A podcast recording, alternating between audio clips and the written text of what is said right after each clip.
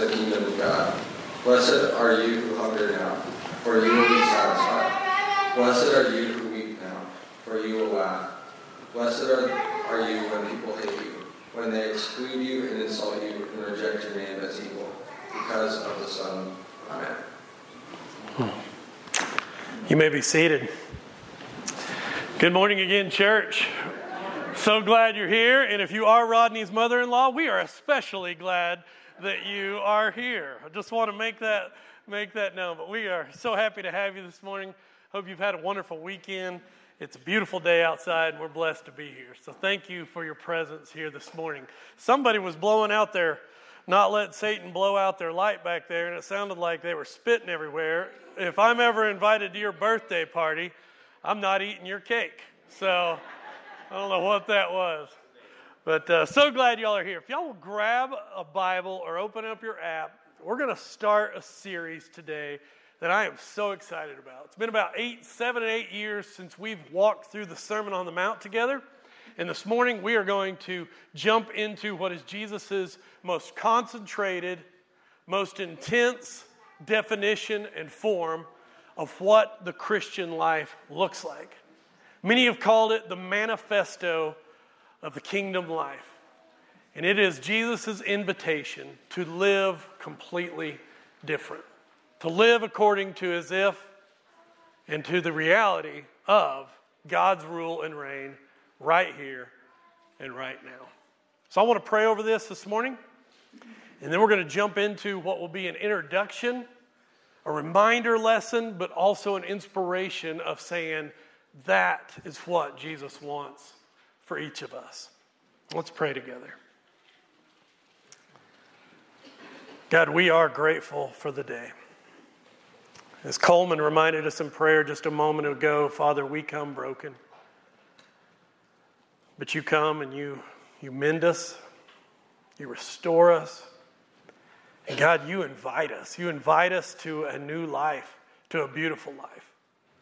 And Father, may we be challenged today. May you move in us. May you do your best in us, and may you transform us. God, I pray that we will start to understand that, that what you want first is not an outward expression, you want an inside out transformation, one that starts deep within our hearts and moves out. Father, teach us that today. May you give us imagination again to live the Christian life. May you give us a heart and a yearning to live like Jesus. But most of all, Father, I pray that you will increase our love for you.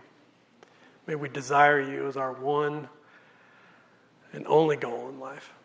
We love you, Lord. And it's the name of our Savior we all pray together. Amen. I don't know if you've ever heard this one before, but it's the old saying about marriage uh, that says, Marriage and the secret to a great marriage is learning to do problem solving together.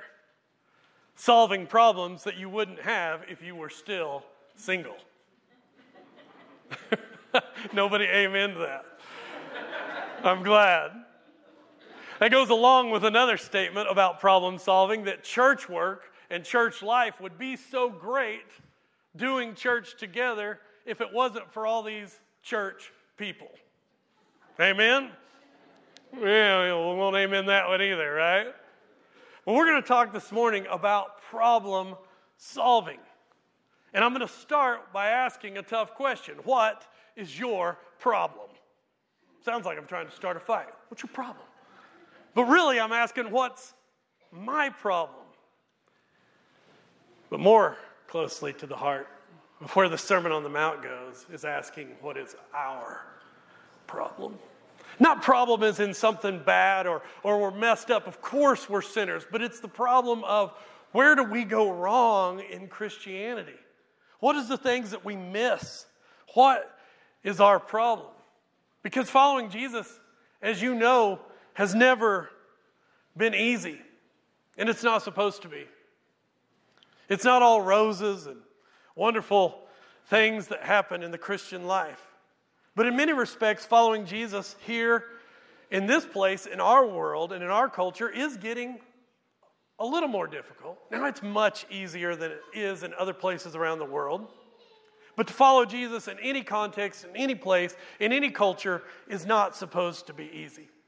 Jesus is never going to be what leads common thought in any culture. He is not a quick fix, He is not self help, and there are no spark notes to the kingdom life. Jesus says the way is narrow. Not a gate to get into heaven, but a life lived here and now in the kingdom. Now, some would say it is even getting more difficult to be a Christian here. And there's truth to that. There's less and less people in our world becoming Christian.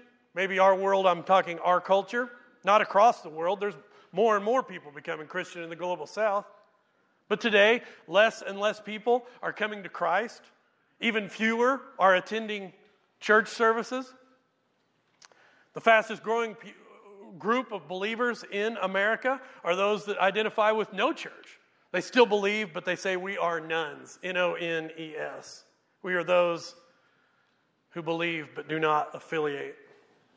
And it's also true that less and less people view the Bible as a source of inspiration, morality, wisdom, or even a safe place to find direction in their life. And that is even true within church buildings. To add to that, biblical understanding and literacy is way down. And of course, it could go on with all the bad news. And for a lot of us, the problem is very disconcerting. It's disappointing. It's disorienting. When we as a people move from being the center of the culture and get pushed out to the edges and the margins, it can make us feel as if the sky is following. It is difficult. We are living in a post Christian America, and there's nothing that you can do to stop that. But there is something we can do in us. So, what is our problem? In response to the world that we're living in, there's been probably three major responses. Unfortunately, for some, the first move is a response by many, if not some, I don't really know. Some feel this movement towards marginalization and they cry, The world has changed, we're facing persecution. No, you're not. you're not. There's a big, big difference between being arrested for holding a prayer meeting in maybe Iran and not being greeted with a Merry Christmas when you walk into Target. There's a big difference. One is actual persecution, the other is simply whining about loss of perceived opinion and position and privilege. Others see this change maybe not as just a whining about persecution, but they see the change in the world and they want to respond to it and they say, well, the problem is, is we're not matching fire for fire. The problem isn't persecution. The problem is we need to match tit for tat. And we need to fight the culture war. They see it not as an opportunity to live more like Jesus, but an opportunity to engage and fight fire with fire. It was last year that a one popular culture warrior who will go unnamed was speaking to a group of young people, teens and college students. A group that, by all outward appearances, seemed to profess Jesus as Lord. But he said this, and his message was met with applause when he said the following, and I quote Jesus' command to love our enemies has gotten us nowhere. The same sentiment was shared in 2018 when a Christian leader was being interviewed by a reporter, and the reporter asked this Christian leader, again, a man who will go unnamed, she said, Why are so many Christians willing to support political candidates who revel in disobeying, disobeying the teachings of Jesus? It's a good question. Question I've asked many times. The leader gave this response. He said, I think we are finally glad that there's somebody on the playground that's willing to punch the bully. The reporter, in response, kind of with wide eyes, said, What about turning the other cheek? Isn't that a Christian teaching? And the man replied, Well, you know, we only have two cheeks. I strongly hope this morning that you are not in agreement. Now, still, third, in response to our problem, probably most of us don't fall in camp one or two. But for most of us that claim to follow Jesus, the movement of our world and the pressure we feel as Christians has made us take a less divisive approach. We would probably never say it out loud or admit it. This one's more imperceptible, it's very subtle, but a shift has taken place. Mostly because we don't like or want or handle conflict well. So, what we do is we accept the way that things are because they're better than the alternative. And in a lot of ways, some of these, or maybe all of these positions, are all the same. Whether it's Christian leaders fighting the culture war, or Christians just hoping to blend in and kind of hope that the problem will go away. The unfortunate truth is, most of us have decided that we're going to just follow Jesus up to a point. We've decided, probably never in a vocal way, that Jesus' teachings are fine when they're dealing with smaller or lesser issues of just being nice to people, but once weightier issues of the culture or power at stake, well, then we can't take Jesus too seriously. And so the first thing to go is Matthew 5 through 7, the Sermon on the Mount. And I want to posit today that what's our problem is that maybe our problem is not that we take Jesus too seriously. What if our problem is that we haven't taken Jesus seriously enough? Christian researcher George Barna said this years ago as he spent his life researching and talking to Christians. He said American Christianity has largely failed since the middle of the 20th century because Jesus' modern day disciples do not act like Jesus. Whew. Thanks, George. Well, I believe this. If Christianity has a future, and it always will because it's God's church and not ours, but if it does have a future, I believe it's in us re engaging a world not with hostility, but with the experience we all know that is true. Because in my experience, I know that our world is hungry still for people to give them a better way, one that shows integrity and character and kindness and love that is revealed most of all through Jesus' Sermon on the Mount.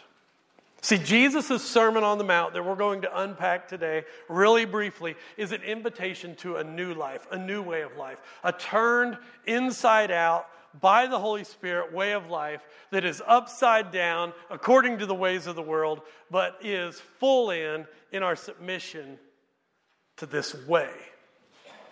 This is the way, Jesus says the narrow road, the way to build your life on a rock, the way that displays the way of Jesus. And Jesus' sermon is our solution. It is our invitation to let God do his best in us and change us from the inside out. And so this morning, I'm going to let you experience the Sermon on the Mount. I want you to hear it this morning, not the whole thing. I'm going to give you an abridged and somewhat paraphrased version. It's written by a poet named O.D. the Wordsmith, and it's brilliant. Not because of his brilliance, but it's in his brilliance of being able to capture the genius of Jesus. So I invite you to get comfortable for the next few minutes. This will take about seven minutes to read. I'm not going to perform it very well. I'll do my best. But I want you to hear this this morning and lean into it and see the invitation, maybe again for the hundredth time, or maybe renewed for the first time. The invitation of Jesus to live like he's called us all to live. The Sermon on the Mount. Blessed are the poor and the sore and the meek. Blessed are the pure and the unsure and the weak. Blessed are the short, blessed are the slow, blessed are the dropped outs, the burned outs, the washed outs, and the left outs. Blessed you are when people disrespect you, disregard you, disinvite you. Blessed are the dissed. Be very glad. Be very glad. You are living a dream which is mostly unseen. Things are not what they seem when you seek first the kingdom of God. You are the salt of the earth. Don't lose your flavor. You are the light of the world, so let it shine. Live in such a way that when people see you, they say, What a good God God must be to have created such a person. Now, do not think that I've come to abolish the law and the prophets. I have not come to steal them, I have come to fulfill them. The law is not the source of goodness, but it will forever be the course of goodness. Take this from me. Unless your goodness surpasses the righteousness of the scribes and Pharisees, you will not live in the kingdom of God. You will only be trapped in the kingdom of self. Conventional wisdom has told us so long as you don't or haven't killed anyone today, you have obeyed the law not to murder.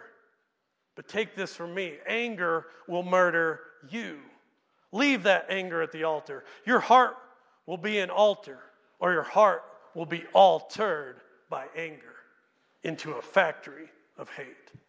Conventional wisdom says sexual purity is a matter of avoiding wrong actions. Cut off your hands, pluck out your eyes, achieve spiritual maturity by the loss of bodily parts. Or you could let me change your heart, give you a new start, take over each part. I could change the course of your divorce. Let's rearrange the source of your discourse. Let your yes be yes and your no be no. Every spin or sin comes from down below. Conventional wisdom says eye for eye and tooth for tooth, but I say turn the other cheek. Go the second mile. Turn the other cheek. Go the second mile. Give that shirt off your back. Conventional wisdom says love the lovers and hate the haters. But that hate you have will choke, that hate you have will break. Your father loves everyone. That sun he gives for everyone, that rain for everyone. So love leads, love gives, love suffers, love bleeds. Learn to love like that.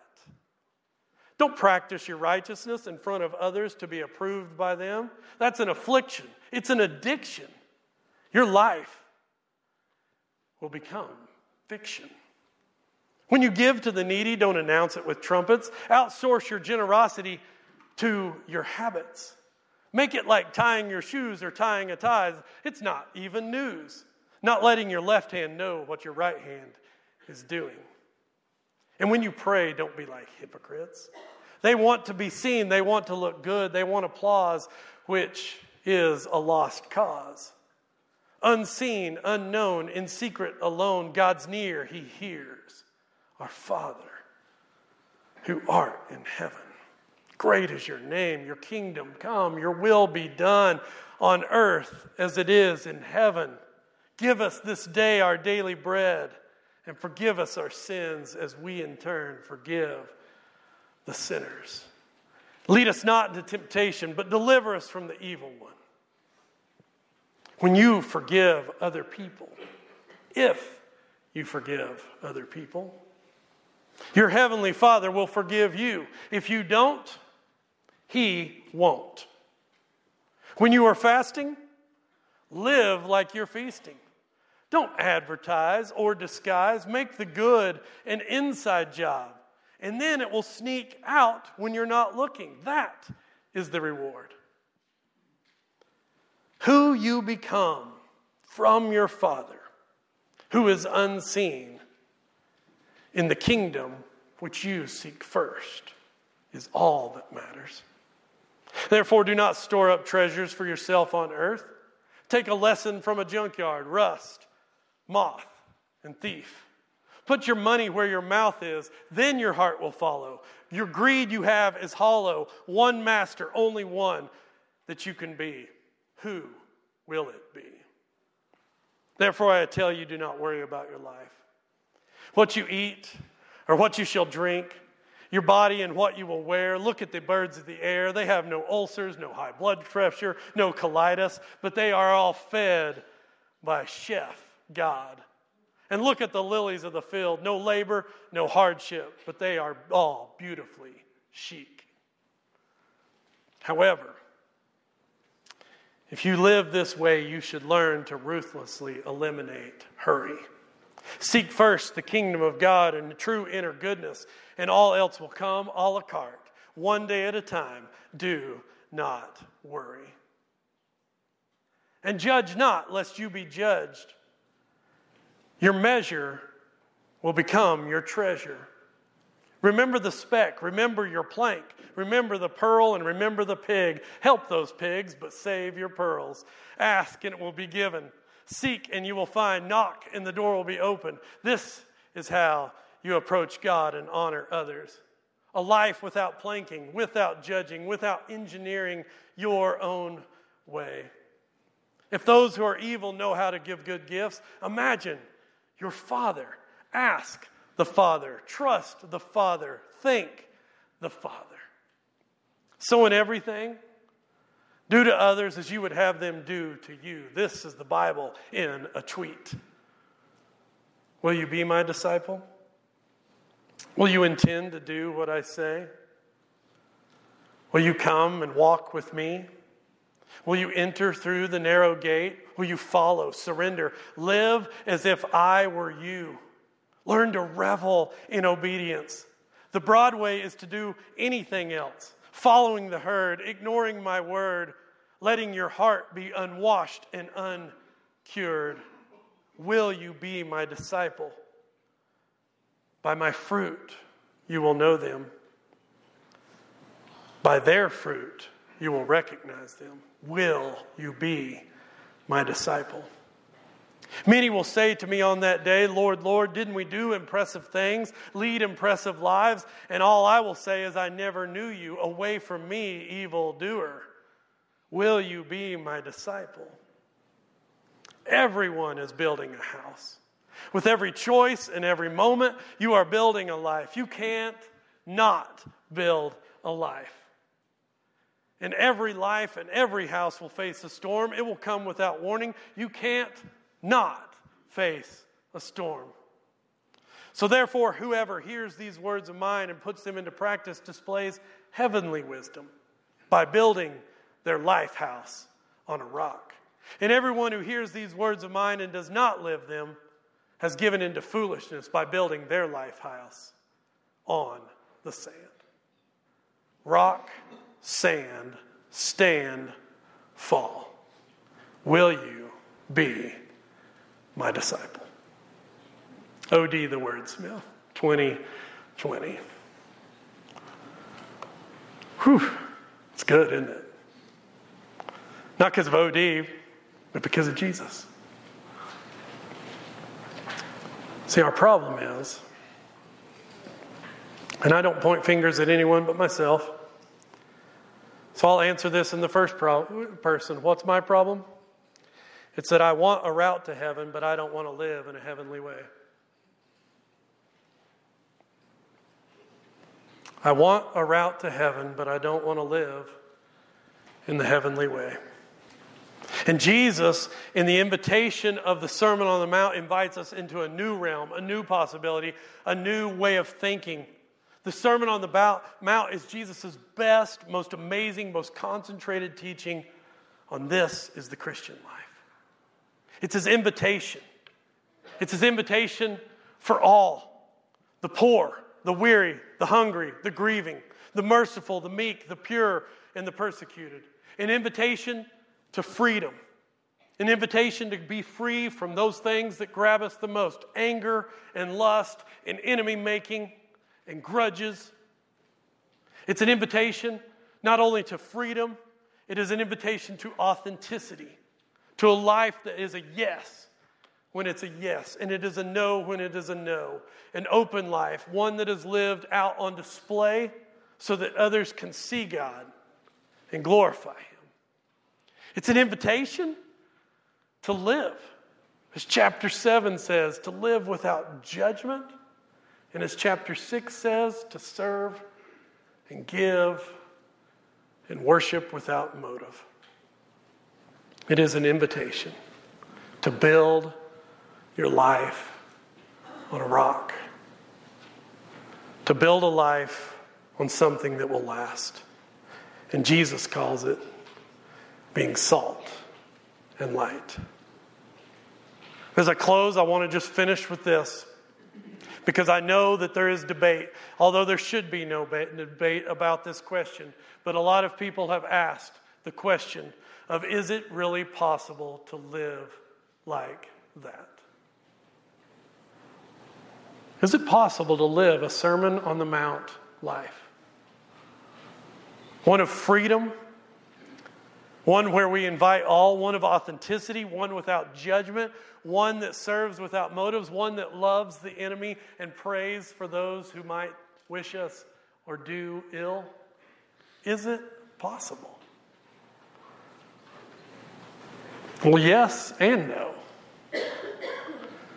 The answer is no if you've been trying to do it out of your own efforts, gritting your teeth and working hard.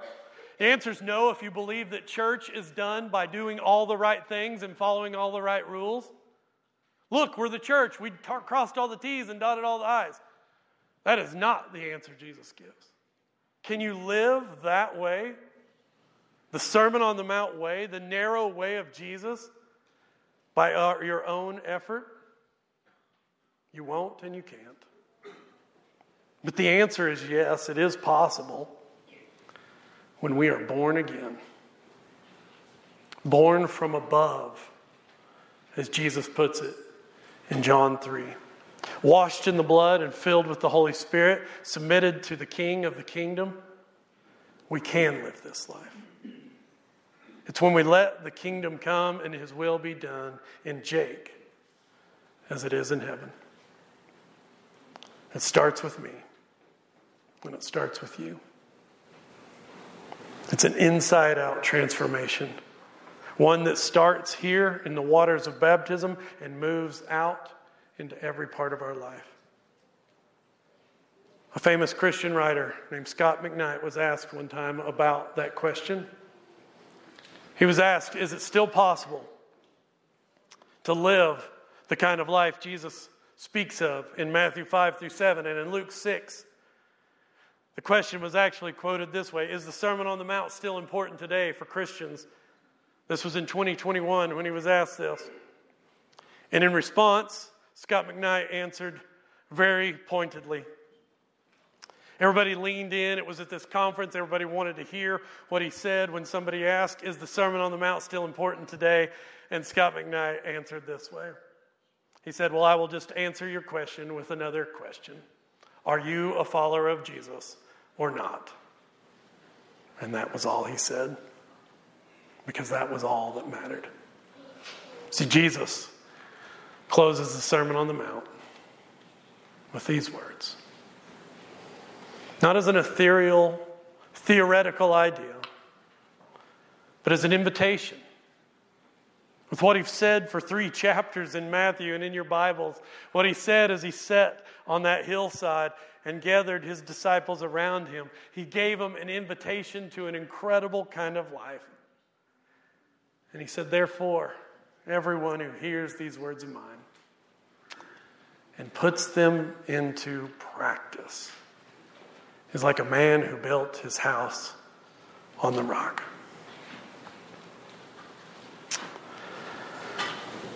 I cannot do that on my own.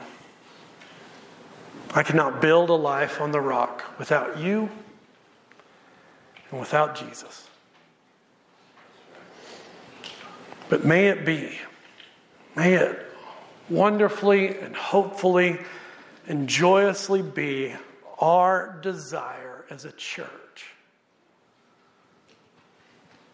to display the way of Jesus and the life of Jesus by the way we live. So the people stop and they say, Whoa, look at that. That looks different. And we can say, Yeah, it looks like Matthew 5, 6, and 7. If you need that today, if you need a fresh start, a restart, a new start, I hope you hear this invitation. Honestly, we probably all got to get on our knees and repent. We probably should. We should repent not because we're bad or we did something horrible, but because we have been going on a long adventure of missing the point. Where we've made church about church and not about Jesus. Where we've lived lives of going through the motions and not letting the motions change us. It takes repentance, it takes humility, and it takes God getting first, last, and middle. That's the invitation. Next seven weeks, we're going to unpack this.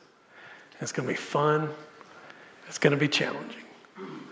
But if you need anything today, a fresh start, because you need prayers, a new start because you're ready to put on the kingdom. Baptism is your way. It is our way of saying, I am leaving behind the way of the world to accept the way of Jesus. Whatever you need this morning, we are here for you. Let's stand together and sing.